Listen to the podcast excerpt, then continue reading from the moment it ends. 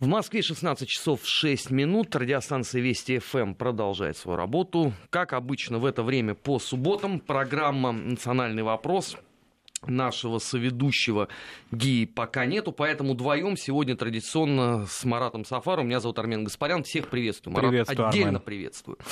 Договорились мы с Маратом обсудить достаточно злободневную тему, которая у нас уже в принципе фигурировала э, в рамках программы «Нацвопрос». Дело все в том, что за последние, ну скажем, полгода э, в европейских средствах массовой информации появилось великое множество статей, э, которые можно обозначить одним, в принципе, заголовком «Старый свет переживает ренессанс правой идеи». А, при всем этом мы, конечно, сегодня отдельно поговорим, чем отличается условно право-консервативная идеология от а, радикально правой, потому что у меня, конечно, ощущение, что подавляющее большинство высказавшихся по этому поводу, в принципе, путает а, два этих определения.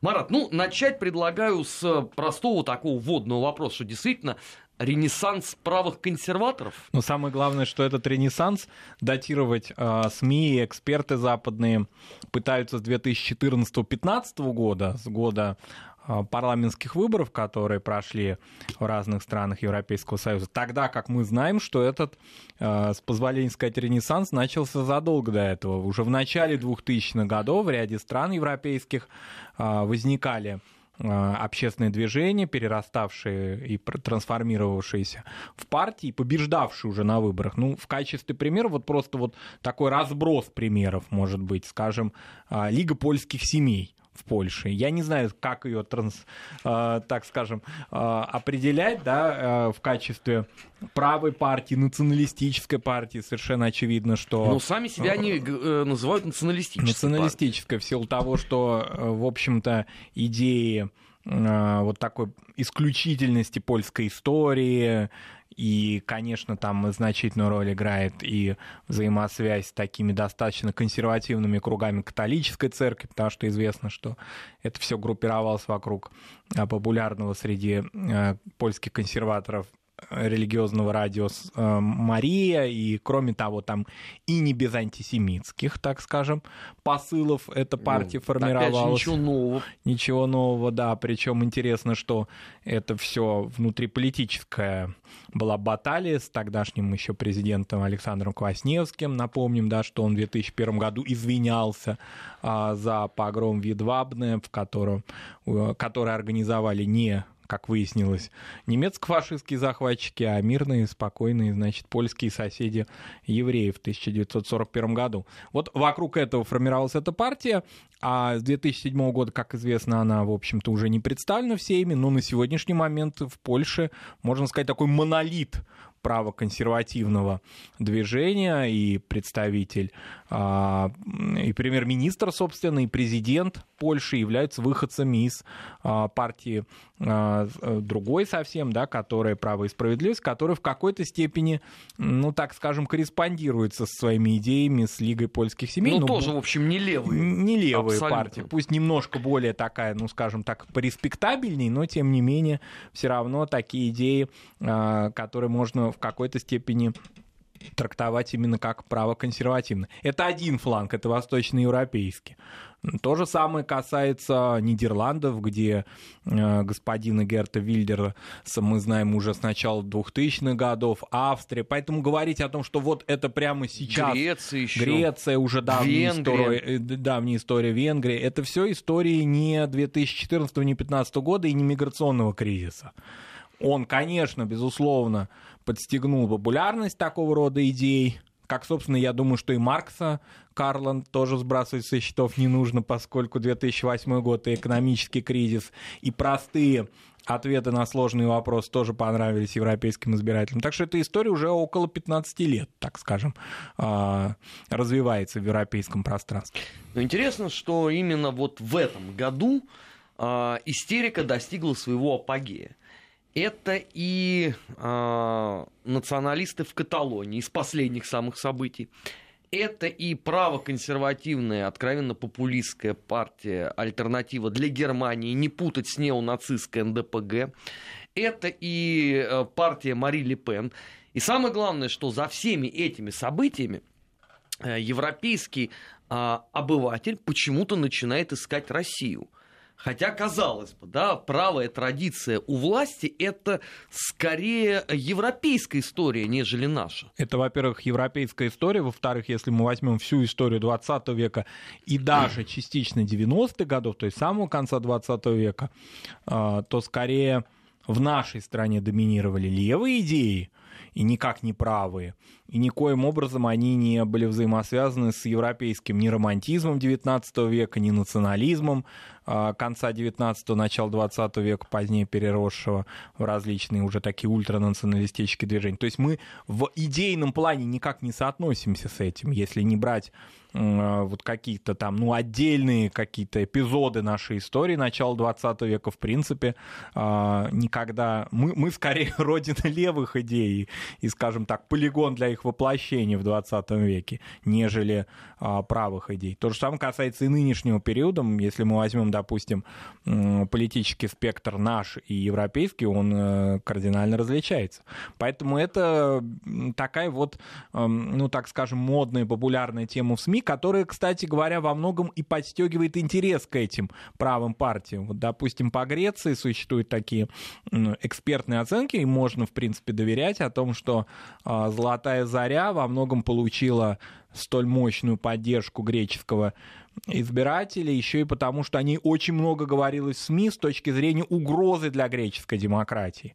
И произошла такая обратная, да, зеркальная история, что народ узнал о программе этой партии, выяснил, оказывается, а, это как раз эти ребята против мигрантов, переплывающих Средиземное море, они тоже против, а, как и многие профсоюзные активисты, движения связанного. Кстати, профсоюзники-то они леваки, а вот здесь вроде как объединились, да, а, против а, этих сокращений социальной политики и так далее. И выяснилось, да, конечно, мы их будем поддерживать. А до этого, ну, в принципе, нельзя сказать, что уж совсем маргинально, но никогда она не пользовалась такой мощной поддержкой в греческом обществе. Вообще, конечно, это удивительно. Вот имея перед глазами, условно, а, пример раскрутки «Золотой зари», стоило, наверное, ожидать что, в принципе, европейский, ну, политический, условный эксперт должен сделать для себя правильные выводы из этой картины. Однако мы видим диаметрально иную историю. Мы наблюдаем, как ровно по той же самой схеме, по сути, а, взяли и а, раскрутили партию «Альтернатива для Германии». Еще ведь каких-то несколько лет назад до единицы вообще людей, в том числе в самой Германии, знали про существование этой партии. Потому что это была партия профессуры. Понятно, что а, далеко не всегда преподавательский состав университетов может настолько влиять а, на политику. Но когда у тебя минимум 3-4 раза в неделю выходят а, разные уважаемые люди, и посвящают свои часовые выступления только тому, что вот все у нас в стране хорошо, кроме Пегиды и непонятно откуда взявшейся партии, то, естественно, любой нормальный человек идет и начинает сказать, а что они, собственно, хотят. И вот тут вот все упирается как раз в вопрос мигрантов. Отсюда а, для меня вот так и осталась загадка, зачем они это делали. Тут а, интересная такая, ну так скажем, да, модель вот а, этой раскрутки, она вроде бы, казалось бы, начинается как а, тему угрозы, то есть того, что необходимо предотвратить, того, что ни в коем случае не должно быть в нашем стерильном европейском толерантном обществе. И потом таким образом начинается вот такое вот э, развитие, вот как бы беда, по их мнению, сама, так скажем, материализуется. То есть мысли становятся материальными, а, если так эзотерически выразиться. Зачем они это делают? Я думаю, что определенные а СМИ европейские делают это, собственно, целенаправленно, то есть есть определенная, так скажем, повестка дня, которую они хотят отработать поскольку эти силы, они достаточно влиятельны, пусть они могут иметь какой-то, на первый взгляд, а, локальный характер, то есть какая-то небольшая, вот, допустим, по той же немецкой партии, а, это достаточно влиятельная часть общества, и понятно, что интеллектуальная часть общества, многие из них имеют влияние на СМИ, на принятие решений, но не имели выхода на публику. То есть это какая-то идея, которая витает в воздухе, но ее материализовать никто, а, кроме Тила Сарацина и нескольких других таких отчаянных, значит, людей, хотя вроде бы респектабельных внешне, не мог. А тем не менее но этот при этом запрос... Сарацин, извиняюсь, что перебиваю, он анафемствовал всей он Германии, хорошо да. хоть не в тюрьме еще. Да, ну потому что первым всегда, что называется, не везет, да, таким пионерам, они а, высказали свою идею. Я думаю, что если бы сейчас вышла эта книга, она гораздо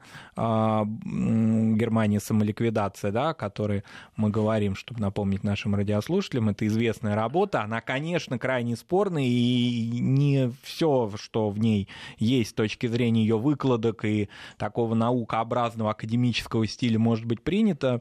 А, в частности, ну, меня, например, смущают некоторые моменты, касающиеся не экономических аспектов, в которых Сарацин, безусловно, эксперт, и здесь спорить с ним а, не имеет э, смысла, а образовательные главы, главы, которые посвящены неким оценкам интеллектуальных да, качеств немецких и турецких школьников, мне немножко это дело не понравилось, мягко говоря. Я думаю, что значительной части э, и немецких читателей, немецких читателей это смутило. Но в любом случае сейчас, если бы эта работа вышла, а не э, почти 10 лет назад, я думаю, что она бы имела гораздо больше успеха и большую э, легальность, так скажем, в немецком обществе. Тут же проблема-то состоит в том, что за, конечно, последние 10 лет много чего поменялось. Такого нашествия мигрантов Европа не видела ну, если мне не изменяет память, то со времен нашествия гунов, наверное. Ну, если, конечно, не считать потоки беженцев по итогам, условно, отступления немецкой армии. Ну, это внутренние да, были беженцы. в годы, годы Второй мировой войны. Но в целом это же ситуация катастрофичная. А самое главное, что ее никто не собирается решать. А если вы это не собираетесь решать, то здесь мы приходим в закономерный стратегический тупик. Потому что сначала вы будете делать ставку на правых консерваторов. Ну, так всегда бывает, да, потому что они выступают за очень четко сформулированные духовные основы общества, которым много-много веков. Но как только их модель выхода из кризиса оказывается недейственной, на смену им придут уже правые радикалы. И с этой точки зрения я не понимаю вот искренне вот этого стоического спокойствия, а, руководство целого ряда европейских стран, которые искренне, наверное, полагают, что, ну, может быть, они, я не знаю, госпожу удачу поймали за хвост. И все у них теперь будет хорошо. И призрак условно вот такого радикально а, а, правого реванша, он, в принципе, в Европе невозможен. Хотя именно, кстати, в Европе для него созданы абсолютно все предпосылки. Да, и исторические предпосылки, и текущие предпосылки, поскольку, как известно, лидеры этих партий, они ну, как говорили, да, эм, великие французские историки школы аналов, битвы за историю, да, вот здесь битва за историю очень серьезная, поскольку сейчас основное поле разговора э, и придающая в определенной мере респектабельность их программам, это поиск идентичности. То есть это другой, вот он другой приплыл, приехал, прилетел, а кто мы, собственно говоря, в размытых э, государственных границах, в этом обществе, перевернутом с э, ног, с ног на голову и в в потере каких-то, ну, таких базовых уже европейских, выработанных э, тысячелетиями европейской истории ориентиров, семейных ценностей и прочего. То есть это во многом еще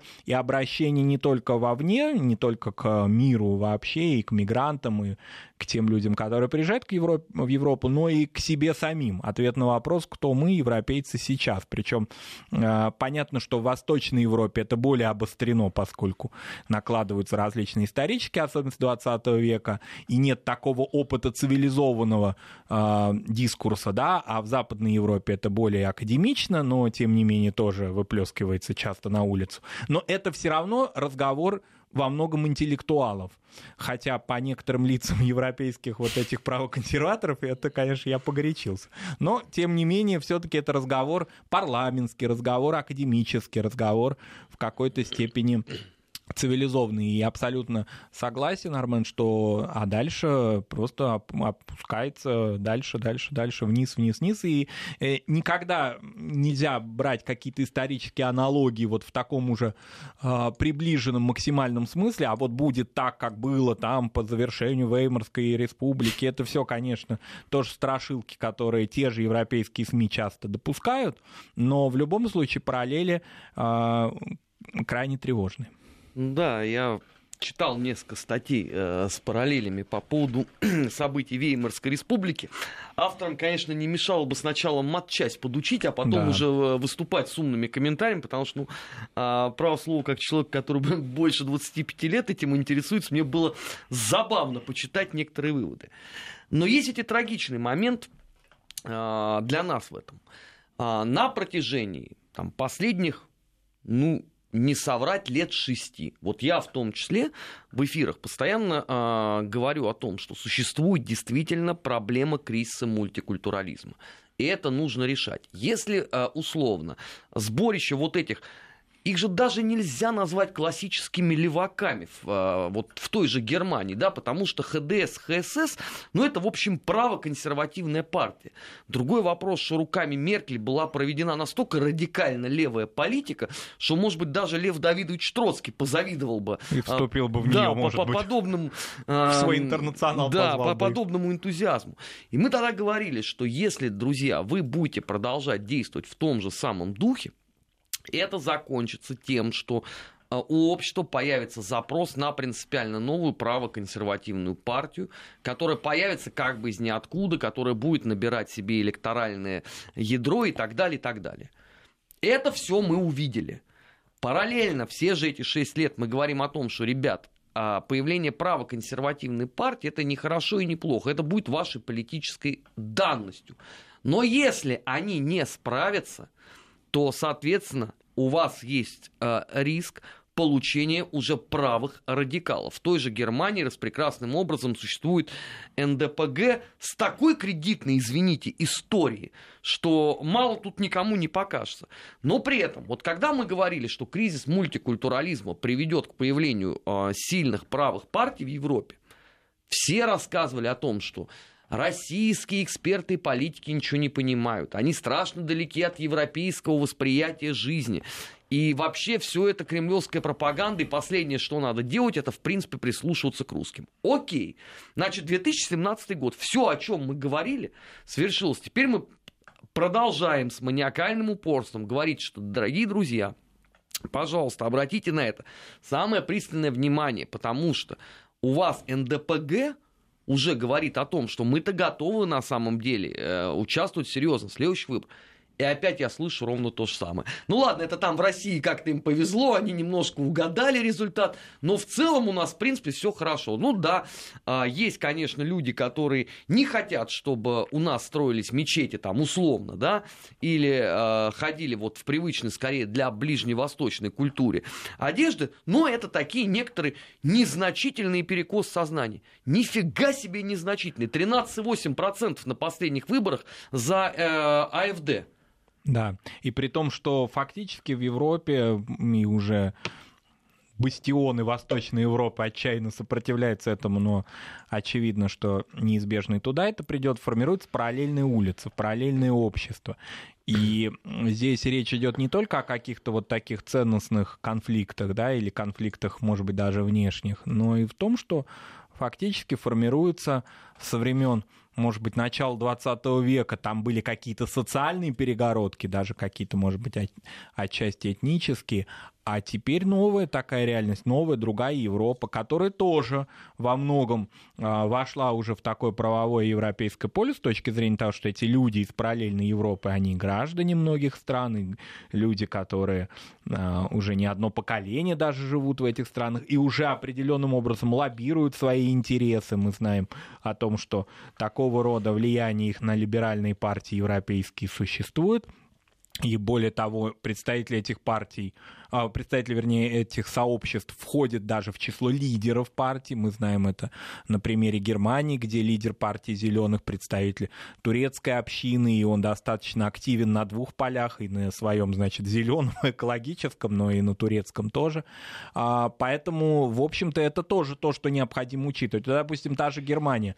А, почему такой огромный успех, и мы это обсуждали уже отчасти, партия «Альтернатива для Германии» получила на востоке Германии, поскольку большая часть населения, которое там жило, кстати, миграционных, э, э, миграционного присутствия там, конечно, меньше, нежели в развитой бывшей части Западной Германии, да, или вообще на западе Германии. Но так или иначе люди ощущали, что э, средства идут куда-то не туда. Вот мы, этнические немцы, причем они некоторые из них э, и возвращались из разных стран в качестве таковых, то есть им объявлялось о том, что они немцы, это те же беженцы после Второй мировой войны, это и э, значительная часть немцев, ведь в Советском Союзе проживало ну, даже около двух миллионов, говорят, такие цифры называют, да, этнических немцев, значительная часть их переселила. То есть они как немцы туда приехали, но здесь им объявили, что дальше вы забываете, что вы немцы, вы вот здесь проживаете, а все наши ресурсы будут а, направлены на помощь мигрантам, которые вот здесь и сейчас приезжают в нашу страну. Безусловно, а, люди, которые в экономическом и в таком социальном смысле находятся в определенной изоляции, и о них забыли, такая фраза в Германии сейчас модно, мы забыли о востоке Германии. Ну, ну, эту фразу, правда, я слышу в течение 25 лет. Ее еще забыли при а, покойном Гельмуте, Гельмуте Коле. А, соответственно, а, теперь проснулись, да, и вот а проснулись тогда, когда избиратель, что называется, проголосовал своими бюллетенями. Не, интересно, вот а, они забыли про Восточную Германию. Значит, я хочу напомнить, что как раз вот именно там и стартовали а, акции, например, Пегиды.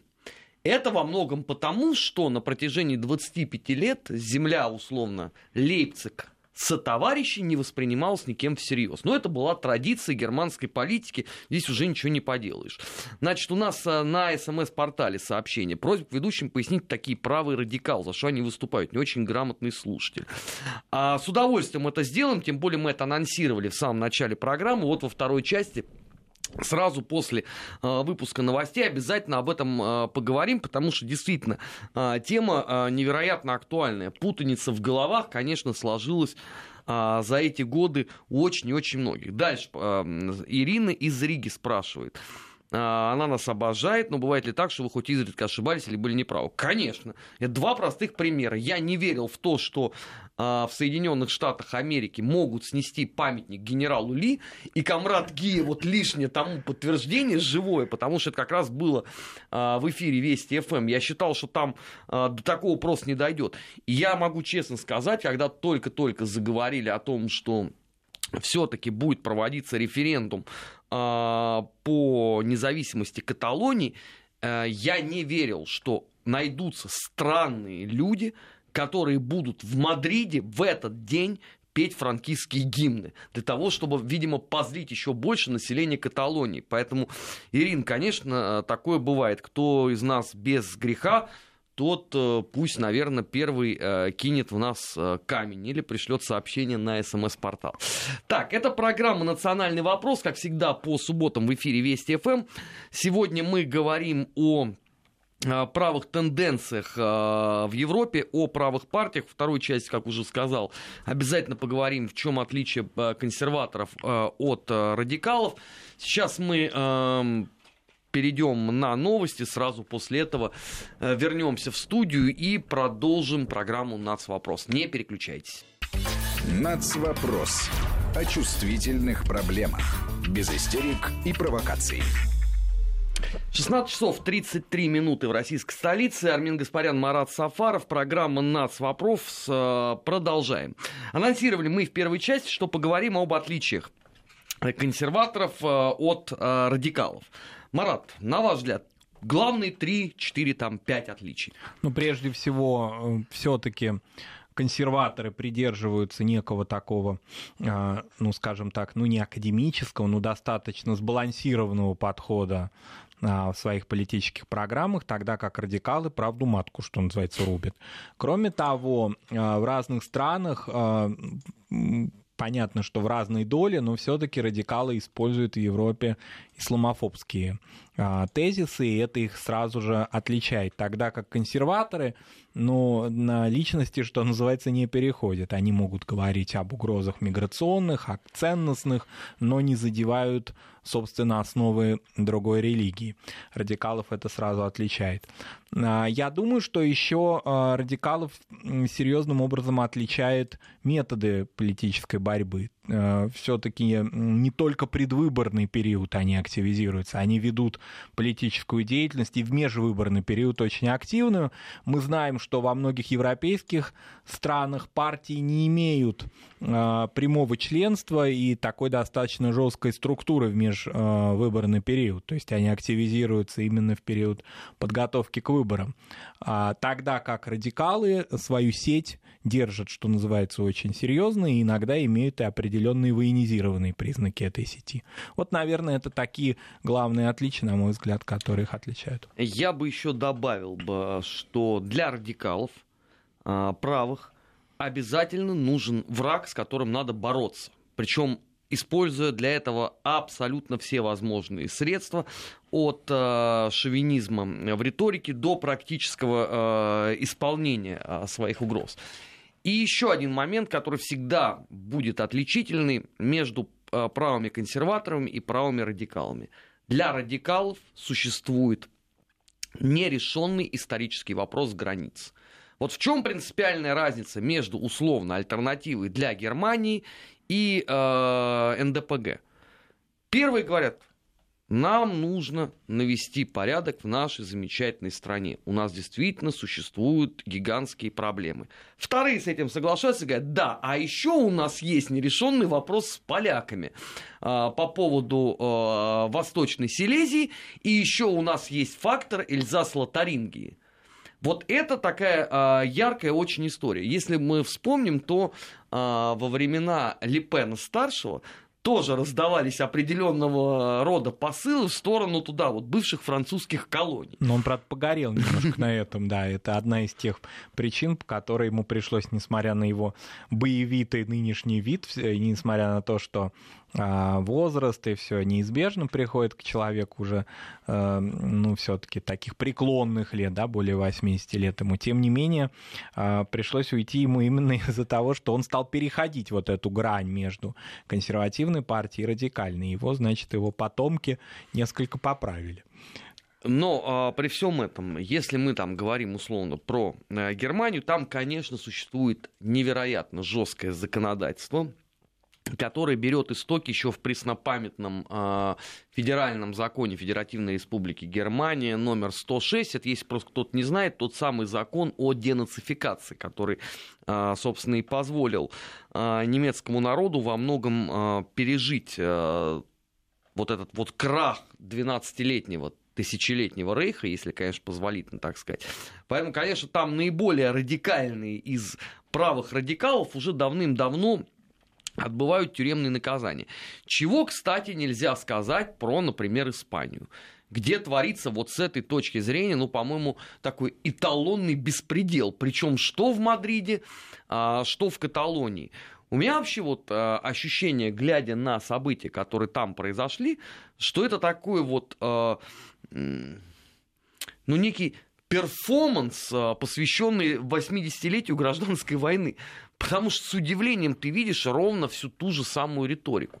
интересно, что а, вот если европейская печать обрушилась, что а, вот это плохие а, люди в Каталонии, они затеяли референдум, пусть он даже был проведен абсолютно демократично и так далее, и так далее, то те же самые европейские наблюдатели не сказали ни единого слова по поводу того, что творилось в самом Мадриде. Да, и при этом, несмотря на то, что действительно это напоминает перформанс, печаль в том, что в Испании 80-летней давности существовала все-таки сила, которая могла способствовать консолидации общества, пусть она и проиграла в результате гражданской войны.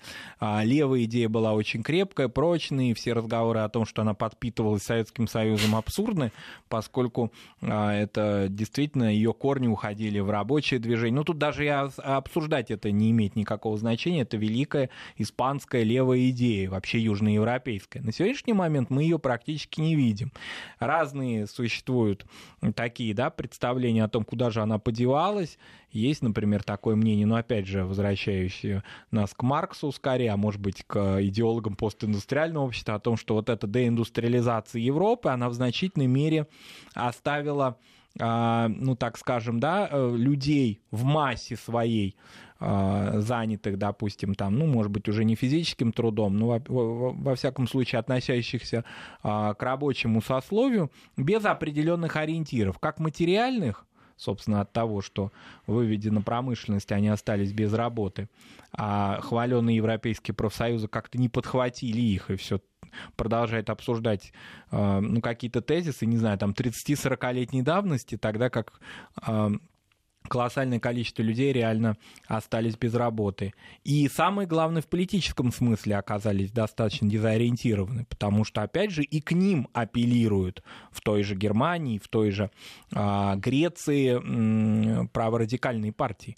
Во многом вот этот вот а, быстрый, мощный, оправдываемый всеми политическими партиями процесс деиндустриализации, кстати, там спектр очень большой от либеральных партий до экологов, надо все это избавлять инфляция, это все э, прошлый век, мы будем жить в прекрасном постиндустриальном обществе по Элвину Тофлеру.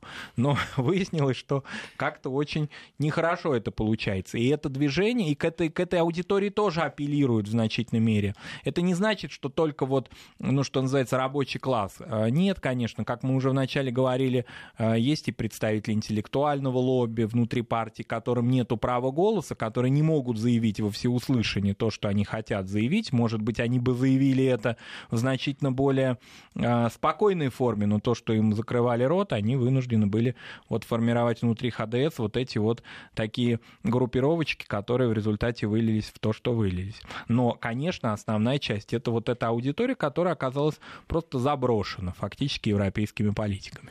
Ну, одно, конечно, несомненно, что бы ни происходило на политическом а, Европейском фронте. В любом случае, вот уже почти сто лет виновата Россия. Сначала мы экспортировали им левую идею, хотя я так напоминаю, что а, Карл Маркс и Фридрих Энгельс не были подданными Российской империи. Поэтому тут еще спорный вопрос, кто у кого что экспортировал. А теперь, если всех послушать, а, то мы являемся главными экспортерами радикально правой идеологии. При этом вот интересно, в России скорее, вот если так сильно глубоко копнуть, то, ну, наверное, центристская идеология сегодня у власти, потому что там есть какие-то элементы, свойственные правым консерваторам, есть, конечно, элементы, свойственные откровенно там социал-демократам. Да, в социальной политике, например, безусловно.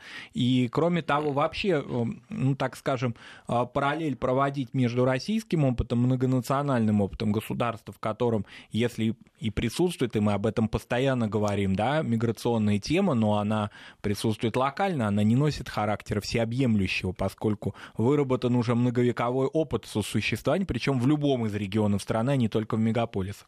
Тогда как здесь все-таки произошло после а, ну, фактического а, некого отрезвления, наступившего по итогам Второй мировой войны, новые, значит, взаимоотношения с иным миром, и этот иной мир оказался враждебен, по их мнению, по отношению к европейской цивилизации. То есть это новый вызов, который, ну, собственно, за всю тысячелетнюю историю России происходил многократно какое-то, допустим, присоединение новых территорий, или взаимодействие этносов, или переселение, или внутренняя миграция. Мы это все прекрасно проходили, переживали, адаптировались и шли дальше. А здесь произошла вот такая вот, ну, так, такая вот грандиозная, по их мнению, катастрофа, которая, конечно, вызвана уже такой сложившейся инфраструктурой, все было к этому готово. Не случайно мигранты стремятся именно в эти страны, не только потому, что там материальный уровень, это все понятно, это очевидно, все это туда ясно. еще и звали звали. Туда их просто звали. Поэтому здесь, как бы сказать, если вы позвали кого-то, теперь вы пытаетесь выгнать этих гостей из своего дома. Это парадоксальный момент, и опыт ничему не учит.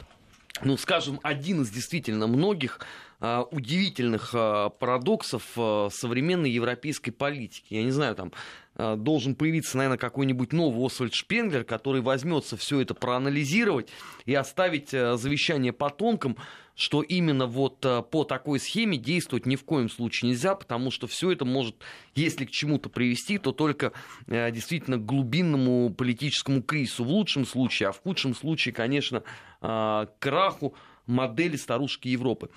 Программа «Нацвопрос». Армен Гаспарян, Марат Сафаров. Сейчас мы ненадолго прервемся на прогноз погод, тоже дело важное, и после этого продолжим.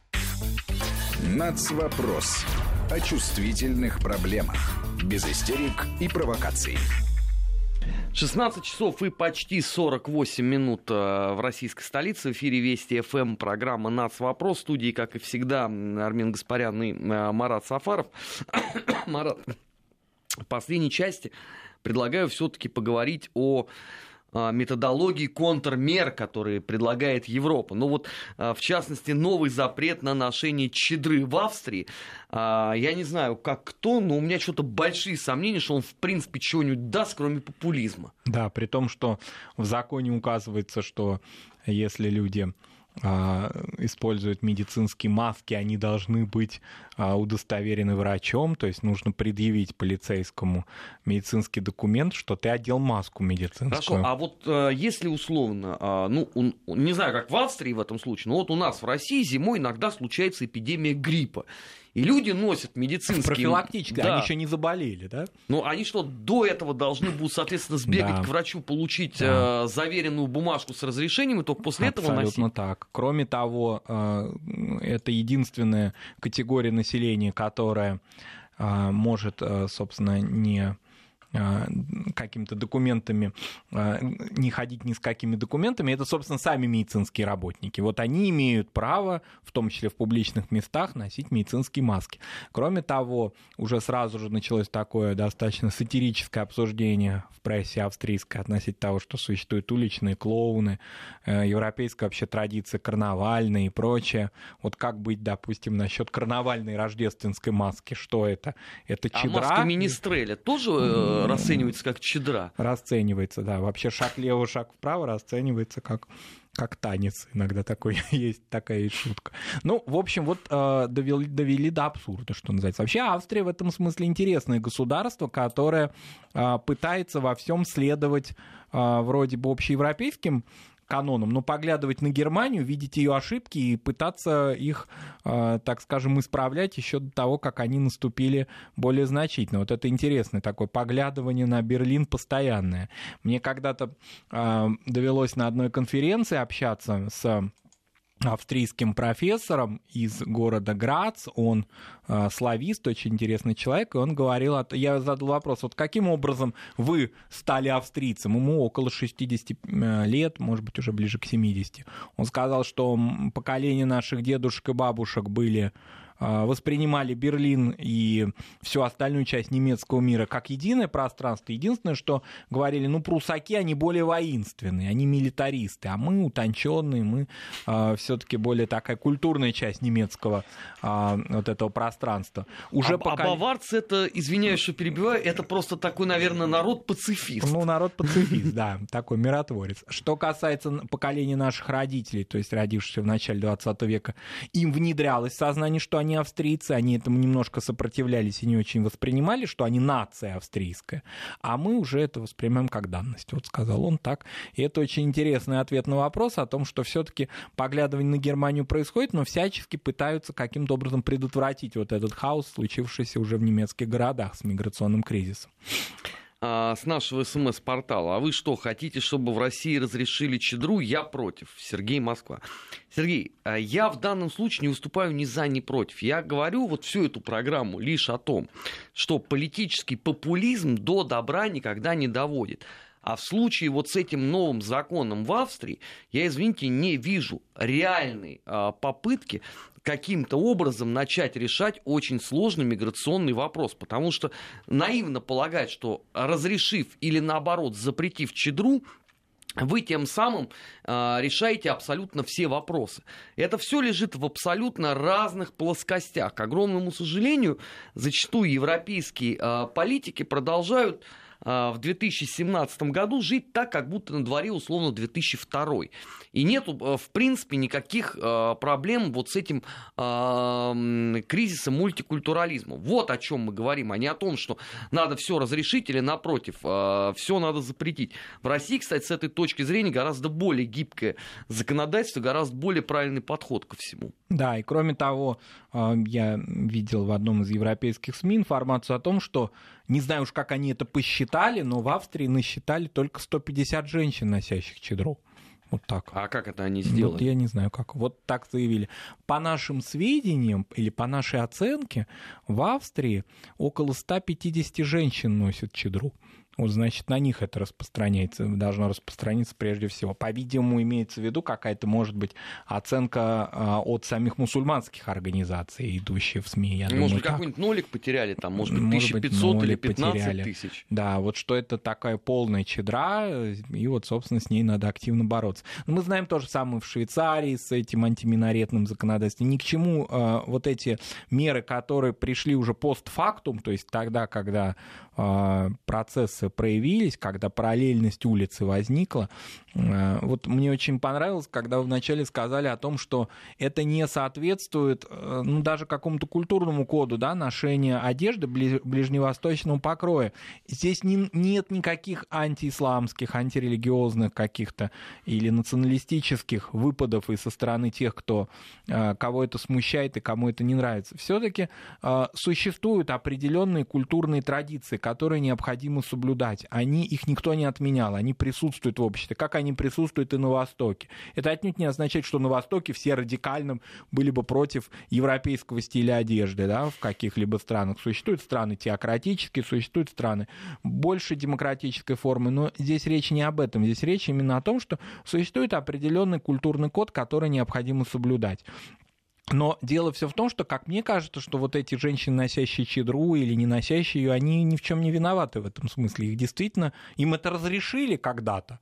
Их пригласили сюда, и они совершенно нормально это воспринимались. А теперь, значит, им заявят о том, что они чедру эту должны в обязательном порядке снять. Я вообще думаю, что эта тема немножко высосаны из пальцев, а, из пальцев, поскольку большая часть а, религиозных соблюдающих женщин в Европе чедру не носит реально, а носит платки, которые а, никому еще не мешали. И, собственно говоря, об этом как-то европейские политики и активисты, в том числе праворадикальные, забывают. Они сразу на картинке, на каком-то таком плакате на своем изображают прямо уж совсем закупоренную, бедную какую-то афганскую женщину. Так, такие, такие люди встречаются на улицах европейских городов, даже в самой Брюсселе около а, штаб-квартиры европейского сообщества, но все-таки это меньшинство.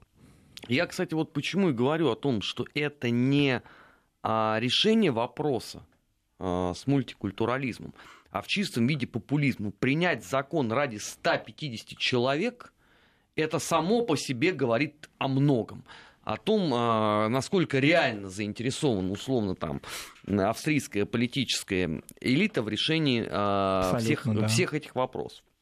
Марат, ну, а, закончить я программу предлагаю нек- некой попыткой, может быть, такого политика философского размышления.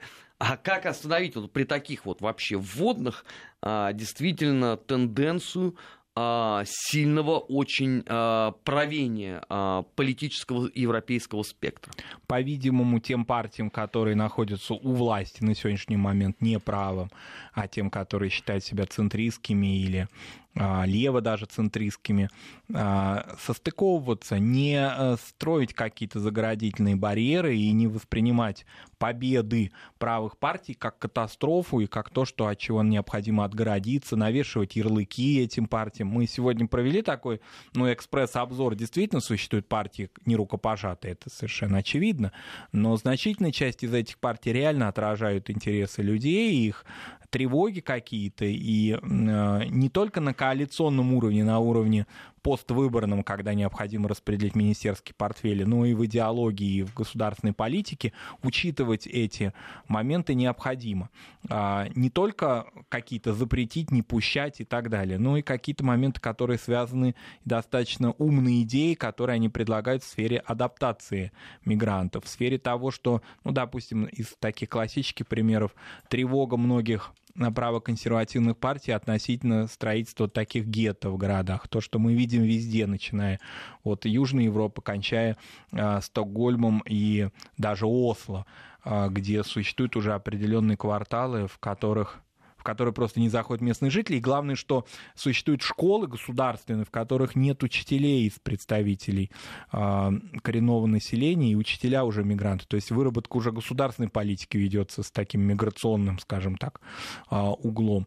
Вот они говорят о том, что это разрушительно. А то, о чем мы говорили многократно э, относительно нашего российского опыта, что у нас этого нет, слава богу, ни в одном из мегаполисов. Может быть какое-то большее присутствие людей, меньше присутствия присутствие, ну вот этой социальной такой вот, а, социального гетто, даже не этнического, а прежде всего социального, потому что вырваться из него очень сложно в социальном смысле, этого нет. А там это есть, и правоконсервативные партии выступают против этого, говорят о том, что необходимо, если уж и это население есть, распределять его достаточно а, планомерно, чтобы они способствовали адаптации. Это, конечно, идеи, которые связаны достаточно продуктивные с борьбой с э, радикальными религиозными течениями и с большим контролем за этим.